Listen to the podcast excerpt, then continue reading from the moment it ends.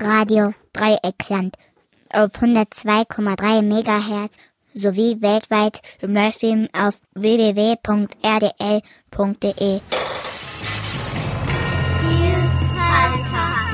Magazin gegen Monokultur http vielfalter.podspot.de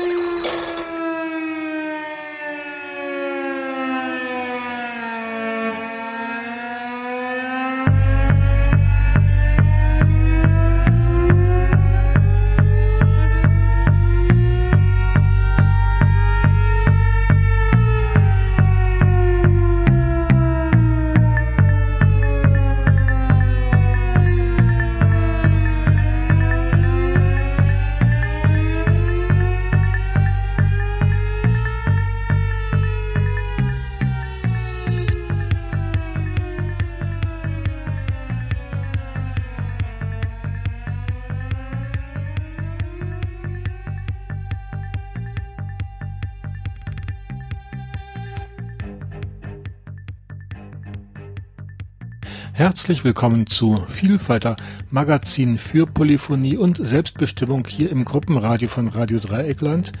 Zu hören jeweils am vierten und am letzten Donnerstag des Monats von 16 bis 17 Uhr am Mikrofon und verantwortlich für die Sendung Mirko Olostjak Brahms und ihr könnt gerne euch äh, uns schreiben, mir schreiben oder ähm, euch auch in Zukunft an der Sendung beteiligen, wenn ihr Interesse habt. Die E-Mail-Adresse ist vielfalter.rdl.de oder aber zwischen den Welten.web.de und postalisch erreicht ihr mich und erreicht diese Sendung über Vielfalter im Gruppenradio CO Radio Dreieckland, Adlerstraße 12 79098 Freiburg. Nochmal Vielfalter im Gruppenradio, Adlerstraße 12 79098 Freiburg. Radio Dreieckland sollte vielleicht auch auf dem Umschlag noch stehen. Ich freue mich über Erfahrungsberichte, über Beiträge, über ähm, Anmerkungen und äh, konstruktive Kritik zu der Sendung. Und genau, heute die zweite Sendung im Monat August, heute der 30.08.2018, ein fünfter Donnerstag im Monat und heute mit einem Gespräch, das ich vorgestern geführt habe am Telefon, ein Gespräch mit Olaf Junge vom Underdog Verlag. Die Musik in dieser Sendung ist wie gewohnt GEMA frei und am Ende der Sendung, also in der letzten Viertelstunde, gibt es dann nochmal aktuelle Hinweise, ein paar Telefonnummern, Adressen und ähnliches. Ja, ich wünsche euch viel Spaß mit der Sendung. Ähm, Genau, Olaf Junge vom Underdog Verlag, den werden wir den Großteil der Sendung hören. Der Underdog Verlag hat das Buch von Bianca Perez herausgebracht, die schwarze Liste, in der Bianca Perez ähm, über die Geschichte ihres Bruders schreibt, der seit nunmehr zehn Jahren in der forensischen Psychiatrie eingesperrt ist. Und im Underdog Verlag ist auch die Stimme der übriggebliebenen erschienen von Christian Discher, der seine Erfahrungen mit der Hölle von Uckermark in diesem Buch beschreibt. Ja, wie gesagt, gerne melden per Mail zwischen den Welten at web.de oder vielfalter at rdl.de und jetzt viel Spaß mit der Sendung.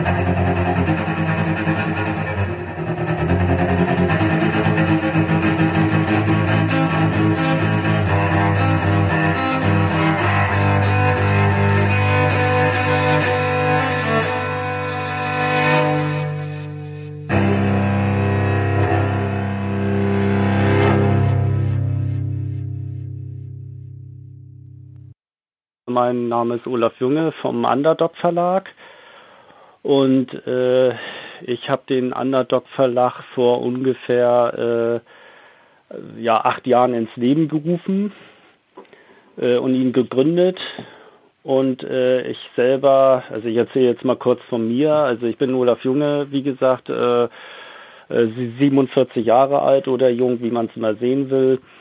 Und äh, habe äh, auch selber eine eigene Lebensgeschichte äh, gehabt, die ich sozusagen veröffentlicht habe in dem Buch Kein Heimvorteil. Da geht es also um mein eigenes Leben. So fing das Ganze auch an. Und zwar das Buch Kein Heimvorteil eine erschütternde Biografie von Olaf Junge. Da geht es um Heimerziehung, aber vorwiegend um Erziehung in der Pflegefamilie, wo es mir dann nicht so gut ging. Ja, so fing das Ganze an. Äh, dann hatte ich einen Verlag gegründet und hatte eine Idee gehabt, man könnte ja auch andere Menschen zu Wort kommen lassen, die ihre, ja, also nicht immer so schöne Lebensbiografie erzählen wollen. Und äh, daraufhin hatte ich den Underdog Verlag gegründet. Und daraufhin sind äh, andere Bücher natürlich erschienen. Pro Jahr im Schnitt so ein bis zwei Bücher, meistens nur eins. Und äh, das nächste Buch, was dann kam, das war dann das stinknormale Leben eines Irren. Äh, ja, also eigentlich recht ironisch auch erzählt von Thorsten Stoffer. Und zwar hat das mit Drogen zu tun, das Buch. Also mit Drogen und wie er das Leben eben auch so sieht. Und er bezeichnet sich ja auch selbst als entrückt, als, als aus der Gesellschaft entrückt. Es ist auch so ein bisschen verrückt auch das Ganze so, deswegen ja auch das stinknormale Leben eines Irren. Ja, und er war auch in der Psychiatrie, aber das nur so am Rande. Also da erzählt er jetzt nicht ganz so viel drüber, aber so ein bisschen auch. Ja, und wie seine Drogenkarriere eben auch verlief. Also die war auch schon recht heftig, so, ne? Dieser Mann lebt auch noch. Er hat sich allerdings leider nicht mehr gemeldet. Leider, was ich sehr schade finde. Aber äh, ja, gut. Aber jedenfalls ist er von den Drogen runter. Er nimmt jetzt Ersatzdrogen. Das darf ich auch ruhig erzählen. Äh, und äh, er lebt jetzt zurückgezogen in einer Wohngemeinschaft, wo er auch Betreuung hat. Also es geht ihm Gott sei Dank den Umständen entsprechend, also, also recht gut. Also er kommt aus und wird auch betreut. Mhm. Ja, ich habe auch schon länger keinen Kontakt mehr zu ihm. Äh, ich schreibe ihm jedes Mal, also, also jedes Jahr so ein bis zweimal, auch wegen der Autorenabrechnung, äh, ist ja klar. Und dann äh, äh, schreibe ich ihm auch immer, dass er auch jederzeit äh, also willkommen ist und, und wenn er mal wieder Lust hat, äh, auch wieder dabei zu sein, dass er immer willkommen ist. Ne? Mhm. Es ist auch so, um das mal kurz nebenbei zu erzählen, dass auch kein Buch im Underdog Verlag jetzt äh, ja verramscht wird. Also so nach dem Motto Grappeltischware 1,90 Euro. Äh, ne, weil ich bin der Meinung, äh, ja, dass man so mit äh, Geschichten nicht umgeht. Gut, ist natürlich auch immer eine Kostenfrage, klar. Aber bisher musste ich das zum Glück nicht machen. Und ja, und ich weiß ja auch inzwischen, wie viel in etwa verkauft werden, immer so ungefähr. Da gibt es auch so Faustregeln. Und äh, das, ja, das geht dann. Ne? Wobei leben kann man davon nicht, aber äh, darum geht es ja auch nicht. Es geht ja darum, dass man den Menschen eine, eine Stimme äh, verleiht äh, und dass die ihr ihre Geschichte erzählen können. Du hast vor circa acht Jahren den Verlag gegründet, ähm, erstmal um dein eigenes Buch herauszubringen, deine eigene Geschichte herauszubringen. Ähm, dann kamen andere Geschichten dazu. Wie bist du zu den Autoren gekommen, die dann ihre Geschichte äh, in deinem Verlag veröffentlicht haben? In der Anfangszeit äh, waren die äh, ja, also durch so eine Weiterempfehlung, weil als ich mein eigenes Buch geschrieben hatte, hatte ich natürlich auch andere Menschen dann kennengelernt. Und da war dann eine Dame, die äh, zum Beispiel den Thorsten Stoffer an mich herangebracht hatte. Äh, die war Ärztin, die Dame. Und äh, ja, und die hatte mir dann den Tipp gegeben und hatte uns dann zusammengebracht. Das war so der erste Kontakt. Und das zweite war durch meinen Lektor, Also mein Buch wurde ja lektoriert und er hatte natürlich auch andere äh, Autoren. Und der hatte zum Beispiel eine Dame an der Hand, das ist die Manuela Bauer, die das Buch Das verschüttete Kind, das Leben der Manuela Bauer geschrieben hatte. Zum Beispiel. Ja, und da geht es darum, um das mal kurz anzureißen, diese Dame, die wurde als Kind äh, ja sexuell missbraucht, das muss man leider so sagen. Und darum handelt ihre Geschichte und auch mit vielen Lebensrückschlägen im Buch. Also ja, das Buch ist ziemlich grausam auch leider. Ne? Also das, ja, eine ziemlich traurige Geschichte eigentlich, aber auch interessant. Mhm. Ja, und so kam das. Also mal, ja, und dann später durch äh, Zeitungen, so, weil dann kam man ja auch hier und da mal in die, in die Zeitung rein. Äh, also Hamburger Morgenpost zum Beispiel oder, oder Hamburger Abendblatt war ich dann auch mal äh, drin, ja, und da hatten sich andere Leute dann natürlich auch gemeldet, ne? Mhm. Ja, dann zum Beispiel auch äh, Gerd Meyer, äh, Unglücksstadt Hölleheim, also um Heimerziehung ging es da. Oder geht es da viel mehr gesagt. Das wäre dann das vierte Buch. Ja, und äh, der hat eben über seine Heimkarriere geschrieben. Mhm wo die dann eben auch misshandelt wurden und mit Schlägen und äh, Zwangsarbeit und äh, Bunker und dann äh, dunkler Bunker, wo man dann eingesperrt war und war also auch ganz schlimm. Ne? Mhm. Wie viele Bücher habt ihr ins, also oder hast du inzwischen herausgebracht? Also wie viele sind es jetzt insgesamt? Ja, also zehn Bücher mhm. insgesamt äh, und die auch immer als E-Book. Mhm. Und das äh, äh, Buch von also Herrn Dr. Christian Düscher, äh, Die Stimmen der übriggebliebenen, das ist auch in einer, einer, englischen Version und das gibt es auch als E-Book in der englischen Version. Also mhm. dieses Buch gibt es dann sozusagen dreimal, also einmal als in der deutschen Fassung als Printausgabe, dann einmal als E-Book in der deutschen Fassung und einmal in der englischen Fassung als E-Book. Wer hat die englische Fassung ähm, verfasst?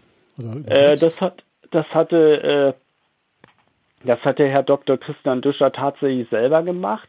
Mhm. Äh, also er hatte ja auch äh, ähm, Sprachen studiert. Ich weiß jetzt nicht, wie man das jetzt professionell nennt. Ähm, mhm äh, ja, also Sprach, also Sprachwissenschaftler ist er mhm. äh, und der kann natürlich auch hervorragend Englisch und dann hatte er das natürlich nochmal muttersprachlich äh, nochmal nachkontrollieren lassen. In der Stimme der übriggebliebenen, ähm, in diesem Buch beschreibt Christian Discher ja seine äh, Erfahrungen mit der Hölle von Uckermark, wie sie genannt wird, also der ja. Psychiatrie in Nordosten Deutschlands. Ja. Das war das erste Mal, dass du dich explizit mit dem Thema Psychiatrie befasst hast als Verleger. Ja, genau, ja. Das war ja das erste Buch in Sachen Psychiatrie, ja. Inzwischen ist jetzt das Buch von Bianca Perez erschienen. Ein Buch, in dem sie mit dem System der forensischen Psychiatrie abrechnet, aus gutem Grund. Ihr ja. Bruder ist seit Jahren in der forensischen Psychiatrie inhaftiert unter übelsten Umständen zum Teil. Ja. Kannst du uns darüber mal was erzählen, über das Buch, wie das zustande kam, über die Geschichte? Ja, wie kam das zustande? Also die Autorin Bianca Perez hatte sich bei mir gemeldet. Wie sie auf mich kam, weiß ich jetzt nicht mehr so genau, aber ich meine durch Medienberichte, Zeitungen oder so. Da, da will ich mich jetzt aber nicht äh, ganz doll festlegen darauf. Äh, ich würde mal vorschlagen, dass ich einfach mal äh, den Klappentext kurz vorlese. Es sind nämlich nur so acht Zeilen. Okay. Seit neun Jahren erleidet Michael Peres Folter, weggesperrt und weggespritzt in der forensischen Psychiatrie. Verurteilt nach Nazi-Paragraph 63 StGB auf der Grundlage eines falschen psychiatrischen Gutachtens wegen eines unbedachten Faustschlags. Es gibt viele Opfer wie ihn, aber nicht jeder hat eine Schwester wie Bianca Perez. Unaufhaltsam kämpft sie für die Freilassung ihres Bruders. Ihre Gegner erscheinen übermächtig. Gutachter, Gerichte, Psychiater, Kliniken. Doch Bianca Perez kann das Unrecht dokumentieren, das an ihrem Bruder verübt wird. Sie nennt alle Namen in der schwarzen Liste. Man hat Michael Perez alles genommen, was ein menschenwürdiges Leben ausmacht. Nicht jedoch seine Hoffnung auf Gerechtigkeit und Freiheit. Jetzt finde ich noch ganz wichtig, also es war jetzt der Klappentext, nochmal den Hinweis, weil wir haben ja den Untertitel provokanterweise Nazi-Paragraph 63 StGB weggesperrt und weggespritzt benannt. Äh, das haben wir auch begründet im Klappentext und zwar der Begriff Nazi-Paragraph ist einem ähnlichen Fall entliehen. Gustl Mullert ein Justizopfer des Maßregelvollzugs und Unterstützer von Ilona Haselbauer, bezeichnete am Rande ihres Verfahrens den Paragraphen 63 StGB als Nazi-Gesetz.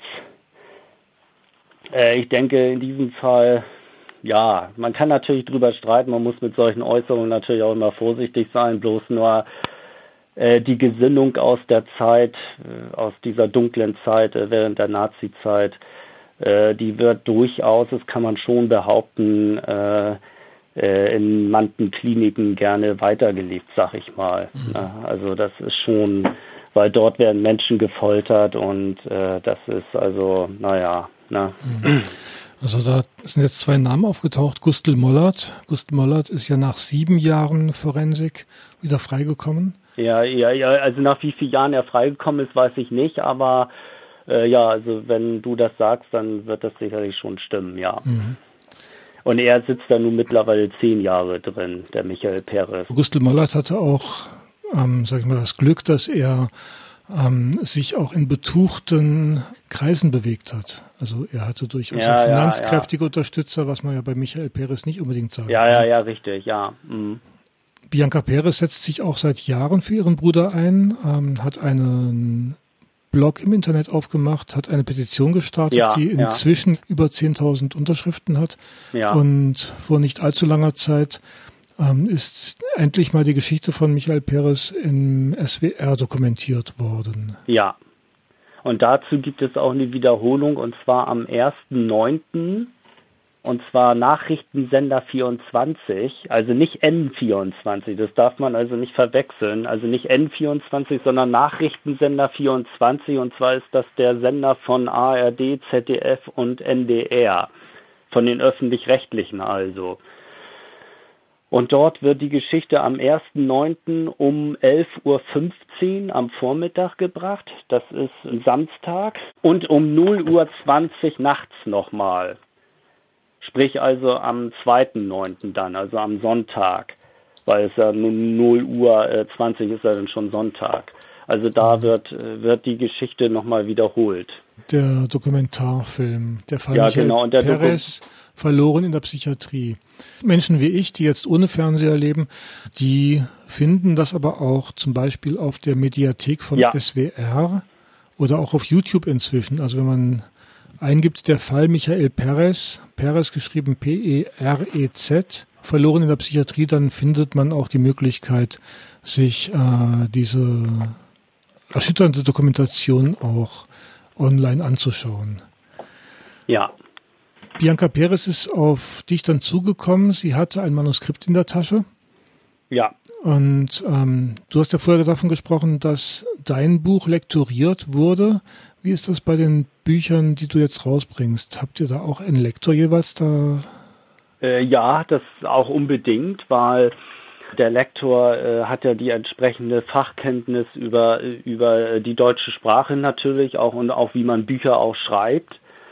Und äh, die achten eben halt darauf, dass ja, also ich meine Rechtschreibfehler, Kommata und Punktsetzung, klar, das sowieso. Und dann aber auch äh, also homogen mit dem Sprachgebrauch der Autorin oder des Autors natürlich ist auch ganz wichtig, weil das Buch soll ja deren Buch ja bleiben.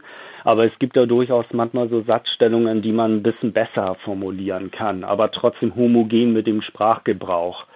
Na, das muss ja äh, deren Buch bleiben. Aber so gewisse Sachen, weil das sind, also ich bin es selbst ja auch nicht, ich bin ja kein äh, professioneller Autor und das sind die anderen logischerweise auch nicht. Es sei denn, sie sind zufällig ein Naturtalent.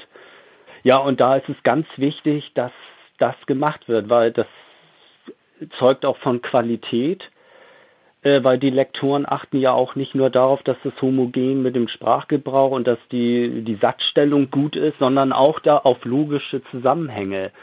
Weil die wissen dann zum Beispiel, Seite 83 stand das so und Seite 248 steht es dann wieder so. Das ist auch irgendwo ein Talent. Man muss ja das Buch ja wirklich im Kopf ja auch irgendwo abgespeichert dann haben, so einigermaßen, die die Abläufe ja kennen. Und da können ja auf 300 Seiten ja durchaus logische Fehler entstehen. Mhm. Ne? Und das ist äh, eben das Schwierige daran. Und das also äh, ein guter Verlag hat immer einen Lektor oder eine Lektorin, das ist ganz klar. Der Lektor, die Lektorin eines Buches ist uns als Leserin in den wenigsten Fällen bekannt. Also es steht in den meisten Büchern drin. In dem Buch von Bianca Perez steht es nicht drin, zum Beispiel, wer der Lektor war äh, weil die äh, da ein bisschen Angst hatte, dass sie dann vielleicht Ärger kriegen könnte, weil wir lehnen uns da in dem Buch natürlich auch schon weit zum Fenster heraus. Aber es ist auch lektoriert worden, professionell. Mhm. Da wollte die Lektorin nicht drinstehen. Was mhm. ich verstehen kann, aber mhm. es ist lektoriert worden, ne? Ihr lehnt euch weit zum Fenster raus, also indem ihr Namen nennt, indem ihr die Originaldokumente zum Beispiel nennen mhm. oder auch ablichten. Also in, in, dem Buch von Bianca Perez ist ja auch abgelichtet, mhm. die ganzen Belege. Das ist auch wichtig, weil behaupten kann man ja viel. Und dann ist es natürlich schon sinnvoll, wenn man es dann auch beweist. Also mhm. wir haben stichhaltige Beweise in dem Buch drin und bisher hat sich auch nicht einer der genannten beschwert. Das lässt er auch tief blicken, denn die, also, also, dass das Buch auf dem Markt ist, das wissen die. Mhm. Das ist ganz klar. Das spricht sich ja rum so und, äh, und dann durch den SWR und äh, durch das, dadurch, dass das Buch gezeigt wurde. Also das wissen die. Das weiß fast jeder von den 33 Leuten, die da genannt wurden. Ich kann ja die Zahl ruhig mal nennen. Mhm. Äh, also, also, also, also die wissen das. Ne? 33 Leute werden namentlich erwähnt, aber ähm, forensische Psychiatrie ist ja auch von der Struktur her ähm, ja, mehr als fragwürdig, um das mal ja. soft auszudrücken. Das sind ja nicht nur die 33 Leute, die da nee, irgendwelche ganz besonderen Sachen machen, sondern ähm, das sind eben die 33 Leute, die in diesem Fall ähm, das machen, was in der forensischen Psychiatrie bundesweit immer wieder passiert, oder? Ja, richtig, natürlich, weil äh, es ist zum Beispiel auch so, wir haben in dem Buch ja auch aufgerufen, dass sich andere äh, Psychiatrieopfer in, bei dem Verlag melden möchten. Das haben auch zwei bereits getan. Äh, nee, drei sogar. Also ja, wobei zwei haben es getan und eine, die nicht in der Psychiatrie äh, saß, aber die damit irgendwie zu tun hatte. Ja, und die haben sich gemeldet und dazu haben wir aufgerufen, äh, und zwar aus folgendem Grund, weil wir möchten natürlich auch, äh, dass ähm, ja, dass äh, das Buch nicht als sogenannter seltener Einzelfall äh, äh, dasteht, sondern dass es auch wirklich belegt wird, dass es viele Fälle gibt. Ne? So hat mhm. sich zum Beispiel einer aus Bremen gemeldet. In Bremen gibt es auch so eine Psychiatrie, die ja nun nicht gerade äh, äh, toll ist, sag ich jetzt mal. Und einer aus Hamburg auch. Mhm vor ein paar Tagen. Also und diese Beweise oder was heißt oder diese Zeugenaussagen, ich nenne es jetzt mal so, die würde ich natürlich auch sammeln, damit man nachher wirklich meinetwegen nach äh, ein, zwei Jahren sagen kann, ja hier, ich habe hier 20 äh, Dokumente, wo Leute sich ebenfalls drüber beschweren und das nicht nur aus der forensischen Psychiatrie bei Michael Peres, sondern auch aus anderen. Mhm. Also es ist tatsächlich ein flächendeckendes System. Das, kristallisiert sich zumindest äh, heraus. Mhm. Underdog Verlag ist ein sehr kleiner Verlag. Ja. Und Underdog Verlag ist ähm, ein gemeinnütziger Verlag. Was kann ja. ich mir darunter vorstellen? Also der Verlag ist äh, ein Verlag, der sozusagen nicht äh, vom, also weder vom Gründer noch vom Geschäftsführer quasi, äh, also das ist jetzt kein Unternehmen, wo jetzt äh, der Geschäftsführer oder der Inhaber der Firma jetzt, jetzt einen dicken Reibach mitmacht, äh, es ist zwar so, dass man, wenn der Laden mal läuft, also mal anständig läuft, dass der äh, Verlags äh, also dass derjenige, der die Arbeit hat, sich ein Gehalt zuschreiben kann, ein angemessenes. Es wird dann vom Wirtschaftsprüfer dann sozusagen mit festgelegt. Äh, aber soweit äh, äh, sind wir noch nicht oder sind wir ja äh, gar nicht, um es mal auf den Punkt zu bringen. Also davon sind wir echt meilenweit entfernt. Aber gut, ja, was so soll man sich darunter vorstellen? Äh, es ist eben ein Unternehmen, welches natürlich auch unternehmerische Aspekte schon berücksichtigen muss, muss auch alles bezahlt werden, aber der Verlag macht keine Gewinne sozusagen, weil das fließt dann eben halt der Allgemeinheit, also dem Sinn, dem Zweck des äh, gemeinnützigen Unternehmens dann zu. Also der Zweck ist dann eben zum Beispiel, dass man den Autoren hilft, dass man äh, zum Beispiel dann äh, die Leipziger Buchmesse finanziert, dass die Autoren dort dann beispielsweise also bis zu acht also bis zu sechs sieben Stück können da über also sechs sieben Autoren besser gesagt Autorinnen Autoren können da dann kostenlos zum Beispiel übernachten während der Leipziger Buchmesse mit auf der Leipziger Buchmesse sein. Ja dann das Autorenhonorar natürlich äh, was ein bisschen besser ist als wie normal. Also wir können natürlich nicht das Doppelte zahlen, das geht auch nicht, zumal die Auflage ja auch äh, schlecht ist. Also nicht so ist, dass man jetzt sagen kann, dass man da jetzt schön ausschütten kann von, aber äh, also, also ich sag mal kurz um, wir machen schon wesentlich mehr als wie normale Verlage, die nicht gemeinnützig ist. Gut, das müssen wir ja auch irgendwo, weil äh, weil sonst würde der Sinn sich ja auch nicht so erfüllen. Ne? Du hast in einem Vorgespräch davon gesprochen, dass man als Autor eventuell sich äh, an den Kosten beteiligen muss? Äh, ja, äh, leider auch äh, so was die Produktion angeht, auch äh, leider schon äh, fast ganz, weil das das Problem ist folgendes: Wir verkaufen verteilt auf zwei, drei Jahre, außer das mit Bianca Perez, das läuft jetzt so ein bisschen besser, das ist so die Ausnahme, aber alle anderen, äh, da verkaufen wir 500 Stück so in zwei, drei Jahren. Ne? Mhm. Und da kann man sich ja vorstellen, wenn das Buch äh, 16,90 Euro kostet oder 14,90 Euro, das sind ja so unsere Preise. Und viel mehr kann man auch nicht nehmen, weil dann sagt der Kunde auch irgendwann, naja, ich weiß nicht, 22,90 Euro für ein Buch, äh, ja, ja, da kriegen die dann schon so Magenschmerzen, so sag ich mal, ne? Mhm. Und äh, ja, und das Problem ist, äh, 200, 300 Bücher im, äh, in zwei, in zwei, verteilt auf zwei Jahren. Also haben wir, ja, die, die meisten Titel sind so, dass das so nur läuft.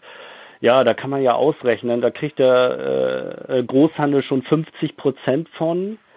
Ne, und dann sind das nur noch sieben Euro und etwas pro Buch oder 6,95 Euro oder so, ne?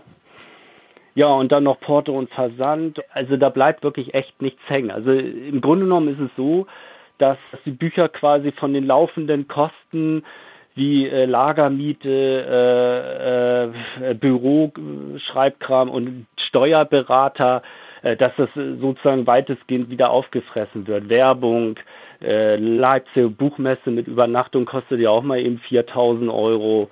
Äh, also mhm. das, äh, ja, also das Geld ist dann eben weg, ne? Mhm. Also das ist so das Problem, ne? Aber ich will nicht rumjammern. Also ich, mhm. also, also ich kriege das so hin und äh, das ist alles alles okay und äh, ich will ja, dass die Sache ja am Leben erhalten wird, dass die Menschen überhaupt eine Möglichkeit haben. Und die Autoren und den Autoren ist es auch wert, das Geld dann zu bezahlen. Und ich sage denen auch immer, Leute, denkt dran, wir sind keine Star-Autoren, äh, wir ähm, sind wirklich keine bekannten Autoren. Und es ist eben leider so, dass erst die Star-Autoren kommen, die, die verkaufen dann auf 50, 60.000 oder 100.000 Stück. Und dann kommt lange erstmal gar nichts und dann kommen wir. Und wir verkaufen dann eben halt nur pro Autor im Jahr äh, ja, wenn es so einigermaßen ist, dann sind es vielleicht mal 500 Stück und wenn es eben halt doof gelaufen ist, dann sind es auch nur 80 Stück. Also, also das ist echt wirklich sehr wenig eben. Ne? Wenn ich jetzt als Autor käme, dann würde ich äh, eine gewisse Summe X einzahlen oder mit reinbringen, damit das Buch gedruckt werden kann, hätte dann dafür aber äh, einen Stapel Bücher zu Hause oder wie kann ich mir das vorstellen? Also man hätte dafür dann sozusagen, ja gut, einen kleinen Stapel Bücher natürlich auch zu Hause, aber das ist ja nicht der Sinn der Sache. Man hätte eben halt äh, äh, die, die, die professionelle Vermarktung dafür, dass es auf den Markt kommt, dass man sich darum kümmert. Es muss auch der Verkauf organisiert sein und man hätte auch ein professionelles Buch, was auch von der Qualität her gut ist. Man hätte ein professionelles Lektorat, weil das ist auch ganz wichtig. Äh, man hätte eben halt auch äh, meine Erfahrung mit dem Persönlichkeitsrecht äh, da drin. Da ist ja bisher außer mein eigenes damals äh, ja auch kein Buch verboten worden. Das ist ja schon mal lobenswert, ne? Okay. Äh, ja, also das hätte man dann dafür. Ne? Ob es das nun wert ist dann oder nicht, das, das muss jeder für sich natürlich entscheiden. Aber äh, die Autoren, die sind zufrieden, weil das Gefühl, ein Buch auf den Markt gebracht zu haben, äh, also professionell mit äh, professioneller Betreuung, äh, das äh, ist es dann auch für die meisten wert. Ne, selbst wenn sie das Geld dann nicht wieder rauskriegen. Und ich sage denen auch immer ganz ehrlich, Leute, denkt dran, bis die 4000 Euro oder wie viel das dann ist, wieder drin sind, das, also meistens ist das nicht der Fall. Also man zahlt da drauf, sage ich. Also das mhm. sage ich auch ganz ehrlich. Es geht den Leuten wirklich darum, äh, ein Buch geschrieben zu haben, sich das von der Seele geschrieben zu haben und dann auch mal eine Lesung zu halten oder auch mal äh, mit, mit, mit dabei zu sein und, äh, und eben halt ein Buch auch äh, äh, zu haben. Sagt Olaf Junge vom Underdog Verlag, mit dem ich am Dienstagabend ein längeres Telefongespräch geführt habe. Wir sind hier weiterhin bei Vielfalter Magazin für Polyphonie und Selbstbestimmung, eine Sendung im Gruppenradio von Radio Dreieckland. Und ja, das Gespräch mit Olaf Junge. Da ging es dann auch noch um die Reaktion auf seine Bücher, beziehungsweise auf die Bücher seines Verlages, dem Underdog Verlag aus Hamburg. Also oftmals kommt die Frage, ähm, ja, ich meine, das kann doch gar nicht sein, dass es in Deutschland passiert. Also die Frage höre ich ganz oft. Ja, das ist also wirklich so immer so diese Standardfrage. Das kann doch gar nicht sein und ja und ja, also äh, verstehe ich ja gar nicht und ach ja, also ich meine, wir sind doch nicht in der dritten Welt oder wir sind doch nicht in Guantanamo Bay oder was oder was was da für Argumente auch kommen. Also das ist so die häufigste Reaktion eigentlich. Ja, viele sagen auch so, ja, äh, ja, also das hätte ich mir nicht gedacht, dass ja, aber ich glaube das, ne? Also die Belege sind ja auch zu sehen und so sagen manche dann auch ja, also, also, also die Leute sind auch erschüttert dann ne, und glauben, ja, und können das eigentlich nicht glauben, aber einerseits glauben sie es dann doch, weil die Bücher eigentlich auch recht, also authentisch erzählt sind. Und das kann man sich ja auch nicht irgendwie so aus dem Daumen saugen, sag ich jetzt mal so. Also da müsste man schon echt schon eine blühende Fantasie haben. Und wir können das in den Büchern ja auch immer äh, belegen. Also so die, die grundlegenden Belege haben wir dann auch meistens immer äh, äh, dann mit dabei oder zumindest im Internet.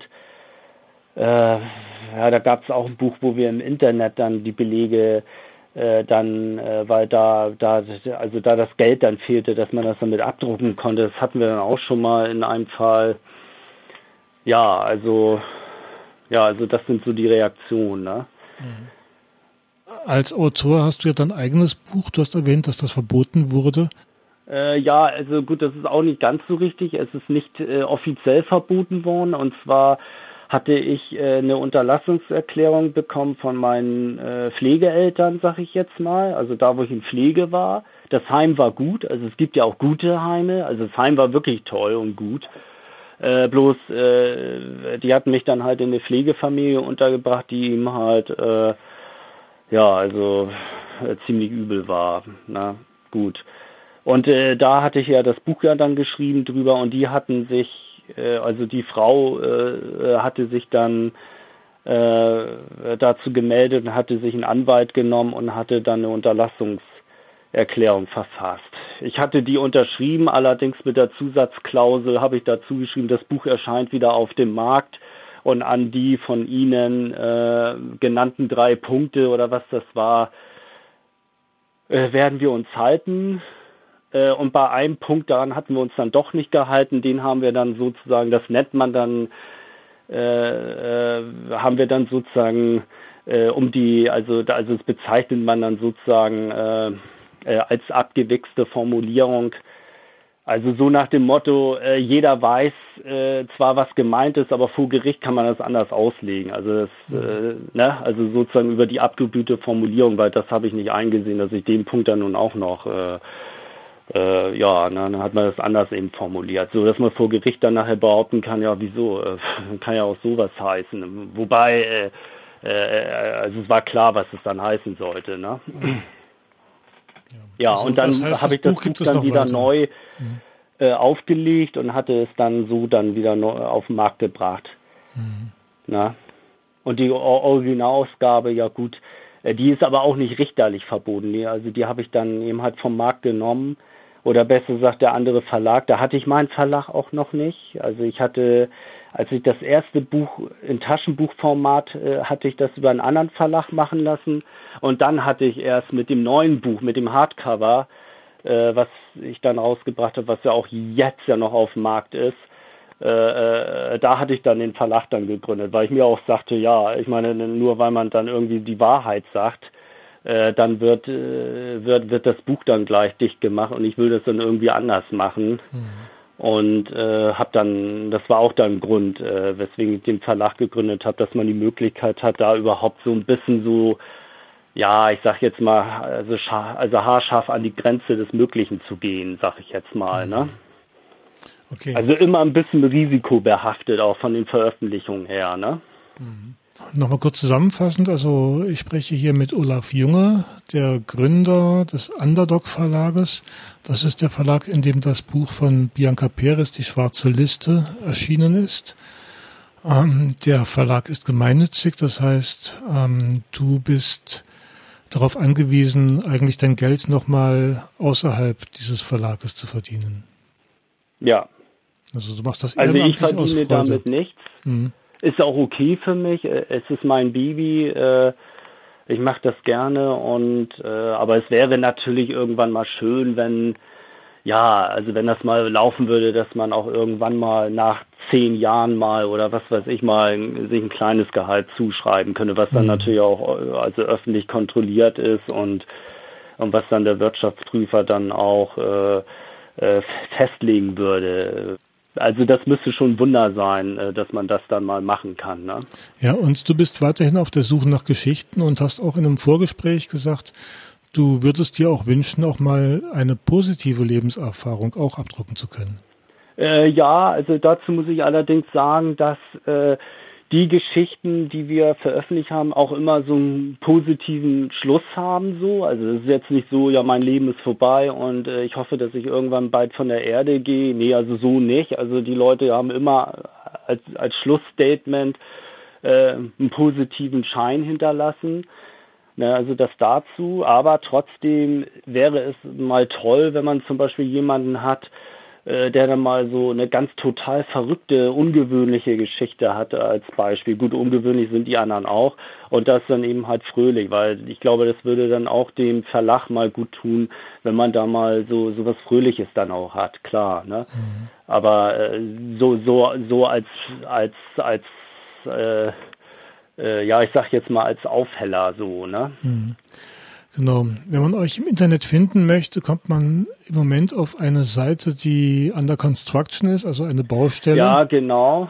Ich hoffe, Ähm. das ist auch bald erledigt. Das hat also dauert recht lange, weil das hängt ja mit dieser Datenschutzverordnung zusammen mit der EU. Äh, ja, das dauert leider noch, aber ich hoffe, dass es jetzt wirklich mal bald äh, ja durch ist sozusagen. Ne, aber unsere Bücher kann man auch, also man braucht einfach nur einzugeben, Bücher vom Underdog Verlag, äh, dann findet man die Bücher. Also das, das ist überhaupt kein Thema, ne? Weil das ist so, so vernetzt Ja, mittlerweile. das Netz findet hier viele, viele Antworten. Die Bücher von Christian Discher und von Bianca Perez, also das Buch Die Stimme der übriggebliebenen und das Buch Die schwarze Liste, die habe ich auch beim Antipsychiatrie Verlag und Versand von Peter Lehmann gefunden. Da gibt es zu Christian Dischers Buch eine ausführliche Rezension und zu dem Buch von Bianca Perez die Rezension ist in Arbeit und wird dort auch bald auftauchen. Ja, wir sind ja unterbrochen worden zum Teil durch das Faxgerät, zweimal im Laufe des gesamten Gespräches. Und da wurde seitens des Großhandels ein Buch bestellt, auf das Olaf Junge zum Schluss dann auch noch kurz eingegangen ist. Im Labyrinth der Buchstaben von Karin Möhring. Und zwar geht es dort um Legasthenie.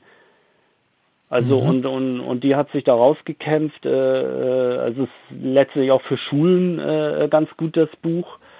Äh, das wurde auch schon von der Schule auch schon mal bestellt so. Also das das kommt da ganz gut an so so bei Schulen auch oder so.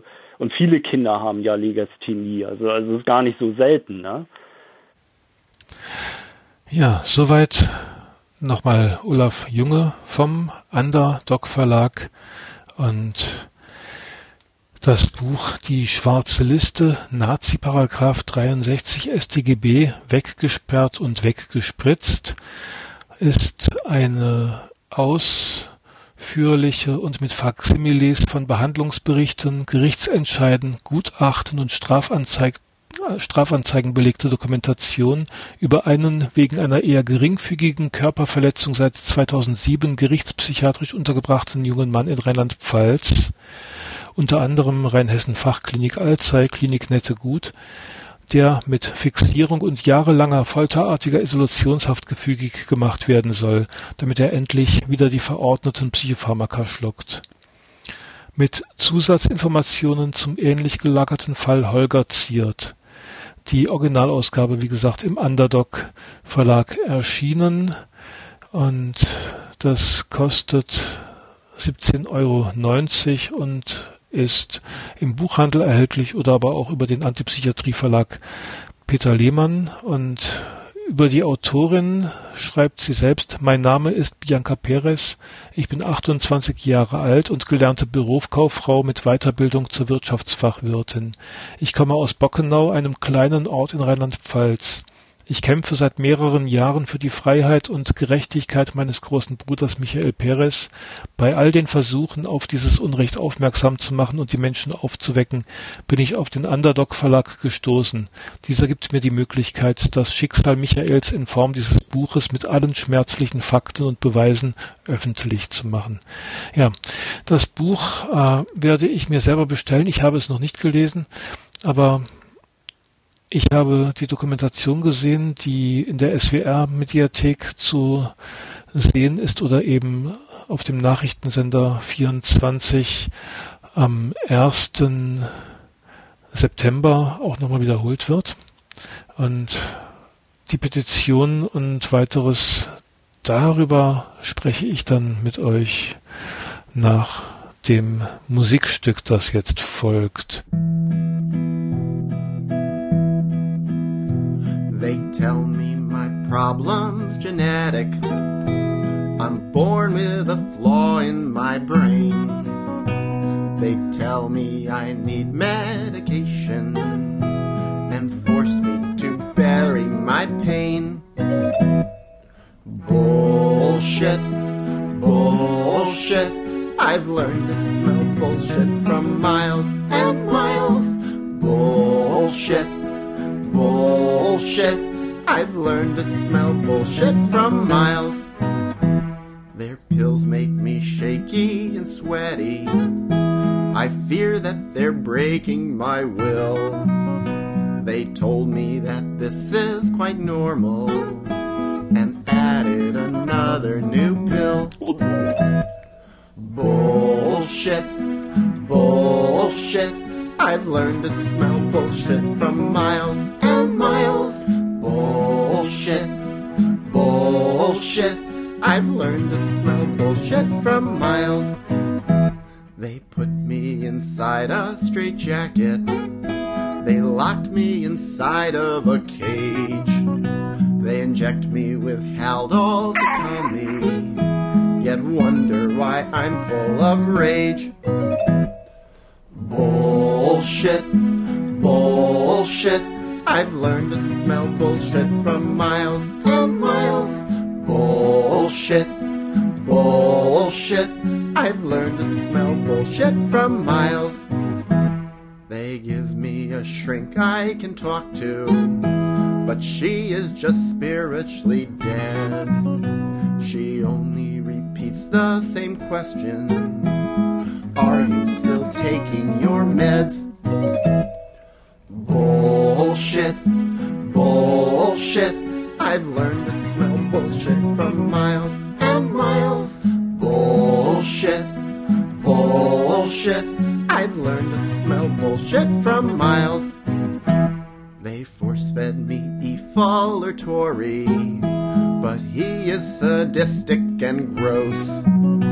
I asked them about Peter Bregan. They replied by increasing my dose. Bullshit, bullshit. I've learned to smell bullshit from miles and miles. Bullshit, bullshit. I've learned to smell bullshit from miles. Their studies are so scientific and based on assiduous work, but they don't share their affiliations with Lilly and Jansen and Merck. Bullshit, bullshit. I've learned to smell bullshit from miles and miles. Bullshit, bullshit. I've learned to smell bullshit from miles. They absolve all of my traumatizers, the horrors that they did to me. They tell me to put it behind me and say that I need ECT. Bullshit, bullshit. I've learned to smell bullshit from miles and miles. Bullshit, bullshit. I've learned to smell bullshit from miles. I said I think I can recover and taper off all of these meds. They tell me that's just my delusion, an illness that lives in my head. Bullshit, bullshit. I've learned to smell bullshit from miles and miles. Bullshit, bullshit. I've learned to smell bullshit from miles.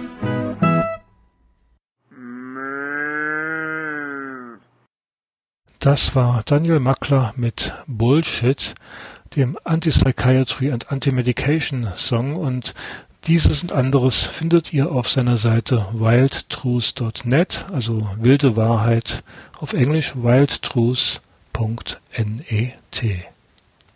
Ich wollte ja noch auf einige Sachen hinweisen. Einerseits auf die Petition Gerechtigkeit und Freiheit von Michael Perez, Opfer der Justiz und Psychiatrie. Eine Petition, die seit geraumer Weile auf Change.org zu finden ist und das sind jetzt knapp 11.000 Unterstützerinnen, die bereits unterschrieben haben.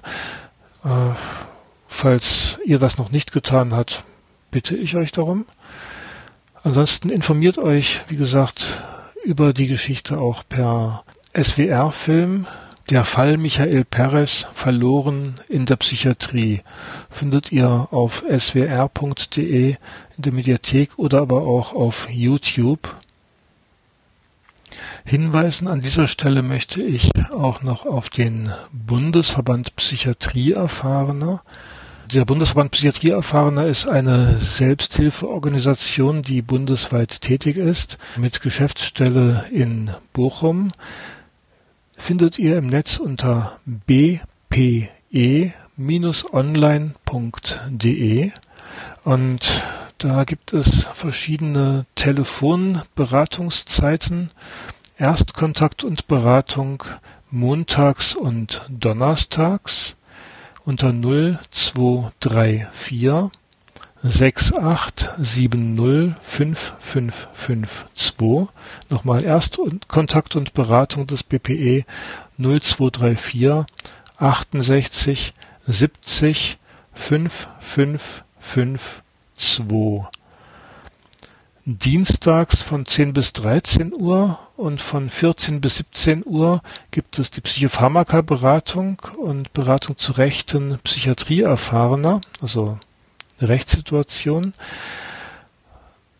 Das ist die 0234 640 5102 dienstags 10 bis 13 Uhr Matthias Seibt, dienstags 10 bis äh, dienstags 14 bis 17 Uhr Klaus Wefing, nochmal 0234 640 5102 Psychopharmaka Beratung und Beratung zu den Rechten von Psychiatrieerfahrenen. Beratung das psychiatrische System verlassen ist unter eben dieser Nummer 0234 640 5102 mittwochs von 11 bis 14 Uhr. Und es gibt mittwochs auch die Beratung mit Suizidgedanken leben, Suizidalität und Selbsthilfe. Das Beratungstelefon ist besetzt von Christina Dernbach und ihr erreicht sie mittwochs von 11 bis 14 Uhr unter 0234 7089 0510. Und das Projekt ähm, zur Suizidalität und Selbsthilfe, das findet man auch im Internet unter der Adresse suizidgedanken.net. Ein Projekt, das im Juli 2018 gestartet ist. In seinem neuen Rundbrief stellt der Psychiatrieverlag die Frage, was wird uns noch glücklich machen, wenn dieser sonnigste Sommer aller Zeiten längst Erinnerung ist? Und kommt auch gleich auf die Antwort, nämlich Sport. Eine groß angelegte Studie mit Angaben zu mehr als 1,2 Millionen US-Bürgern ergab kürzlich, dass es der Sport ist, und zwar der selbst ausgeübte Sport. Britische und US-amerikanische Forscher von der Universität Oxford fanden heraus, wer regelmäßig Sport treibt, vor allem Mannschaftssport und Radfahren, fühlt sich psychisch gesünder und erlebt weniger schlechte Tage als Couch Potatoes. Übertreiben soll man es aber auch nicht. Täglich Sporttreibenden ging es ebenso mies wie Sportmuffeln. Wer dagegen 12 bis 22 Mal im Monat jeweils 30 bis 60 Minuten aktiv wird, kann sein Wohlbefinden enorm steigern. Weiter schreibt der Psychiatrieverlag in seinem Rundbrief, auch die Selbsthilfe kann uns aus einem Tief helfen, wenn wir zum Beispiel chronisch erkrankt sind. Und wären Psychiatrieerfahrene und Angehörige nicht seit über Jahrzehnten energisch für ihre Rechte eingetreten, könnten wir in diesem Newsletter womöglich nicht über ein wichtiges Urteil des Bundesverfassungsgerichtes und eine neue S3-Linie, beide zum Thema Zwang, berichten. Genau das Urteil des Bundesverfassungsgerichtes, da geht es um die Fixierung von Psychiatriepatienten, die nur noch mit richterlicher Zustimmung erlaubt sein darf, wenn Psychiatriepatienten länger als eine halbe Stunde fixiert werden, muss dafür eine richterliche Genehmigung eingeholt werden. Das hat das Bundesverfassungsgericht in Karlsruhe entschieden und geklagt hatten zwei Psychiatriepatienten, die ihr Grundrecht auf Freiheit der Person verletzt sahen. Der eine Beschwerdeführer war in Bayern auf ärztliche Anordnung für acht Stunden mit einer sogenannten Siebenpunktfixierung an Armen, Beinen, Bauch, Brust und Stirn ruhig gestellt worden, nachdem er alkoholisiert zwangseingewiesen worden war. Der andere Kläger war in Baden-Württemberg wegen einer schizoaffektiven Störung in einer geschlossenen Psychiatrie untergebracht. Dort war er über mehrere Tage an beiden Armen, an beiden Beinen und am Bauch fixiert worden Beide Beschwerdeführer machten geltend, die Fixierungen hätten als freiheitsentziehende Maßnahmen von einem Richter genehmigt werden müssen. Dies hat das Bundesverfassungsgericht jetzt bejaht und ausdrücklich klargestellt, dass der Richtervorbehalt auch für eine Fixierung Zwangsuntergebrachter gilt Neben einer richterlichen Genehmigung ist laut Verfassungsgericht auch eine ärztliche Anordnung notwendig, um einen Psychiatriepatienten fixieren zu dürfen. Also fixieren ist ein beschönigendes Wort für fesseln, ans Bett fesseln in der Regel. In Fällen der Fünf-Punkt- und Sieben-Punkt-Fixierung ist außerdem eine 1 zu 1 Betreuung durch therapeutisches oder pflegerisches Personal vorgeschrieben. Gründe und Dauer müssen dokumentiert und die Betroffenen darauf hingewiesen werden, dass sie die Fixierung im Nachhinein rechtlich überprüfen lassen können. Also Leute, wenn ihr fixiert worden seid und werdet, äh, ist das nicht unbedingt rechtens, vor allem nicht, wenn ihr nicht eins zu eins begleitet und betreut werdet. Für Unterbringung in der geschlossenen Psychiatrie entscheidet grundsätzlich ein Richter. Für die Fixierung am Krankenbett reicht dagegen bisher in den meisten Bundesländern eine ärztliche Anordnung. Bisher, jetzt nicht mehr. Nur in Berlin, Nordrhein-Westfalen und Niedersachsen ist die Einschaltung eines Richters vorgeschrieben. Bayern und Baden-Württemberg müssen nun nach dem Urteil ihre gesetzlichen Regelung mit dem Verfassungsrecht in Einklang bringen. Ja, und eine S3-Leitlinie zur Verhinderung von Zwang wurde veröffentlicht. Da geht es um Prävention und Therapie aggressiven Verhaltens bei Erwachsenen. Also die S3-Leitlinie heißt Verhinderung von Zwang, Prävention und Therapie aggressiven Verhaltens bei Erwachsenen. Und die S3-Leitlinie wurde von der Deutschen Gesellschaft für Psychiatrie, Psychotherapie, Psychosomatik und Nervenheilkunde DGPPN Ende Juli veröffentlicht. Dazu vielleicht in einer der kommenden Sendungen noch mehr. Kurz nochmal Zitat aus dem Rundbrief des Psychiatrieverlages. Eine patientenorientierte, zeitgemäße und humane Psychiatrie, die in der Lage ist, Maßnahmen gegen den Willen der Patienten zu vermeiden, benötigt den Leitlinien zufolge eine quantitativ und qualitativ ausreichende Personalausstattung, Mitarbeiter, die in Deeskalationstechniken und Strategien im Umgang mit aggressiven Verhalten geschult sind, Behandlungsvereinbarungen und Krisenpläne zwischen psychiatrischen Professionellen und psychisch erkrankten Menschen, sowie eine geeignete und qualitativ hochwertige Architektur. Ja, wie Dr. Martin Zinkler hier in der Sendung auch schon mal sagte, äh, eine gewaltfreie Psychiatrie ist allerdings auch vor allem eine Frage der Haltung. Natürlich mit genügend Personal kann man auch auf Menschen eingehen, nur nützt es nichts, wenn wir viel Personal haben, die nicht bereit sind, empathisch und äh, einfühlsam auch mit den Leuten auf Augenhöhe umzugehen. Ja, wie gesagt, der Bundesverband Psychiatrieerfahrener setzt sich für die Rechte von Menschen mit Psychiatrieerfahrung ein.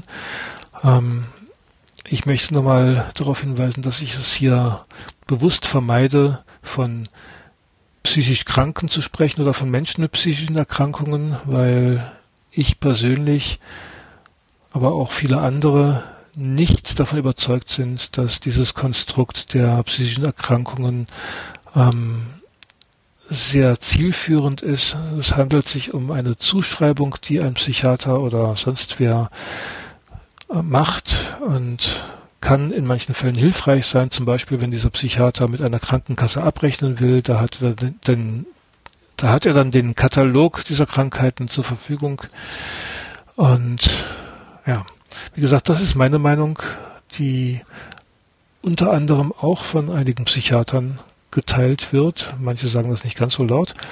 Und andere Meinungen gibt es auch. Es gibt auch Psychiatrieerfahrene, die krankheitseinsichtig sind, ähm, die compliant sind, also den Vorgaben der Ärzteschaft folgen oder diese für wichtig erachten und auch eine solche Stimme wollen wir in der nächsten Sendung zu Wort kommen lassen und freuen uns dann auf Klaus Gauger, der das Buch Meine Schizophrenie geschrieben hat. Das war's mit Vielfalter Magazin für Polyphonie und Selbstbestimmung.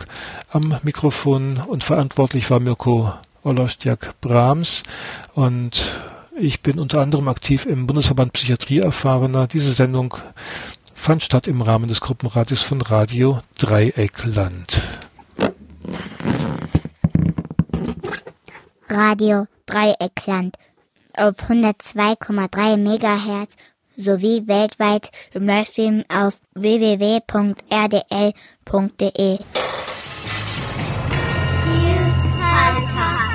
Magazin.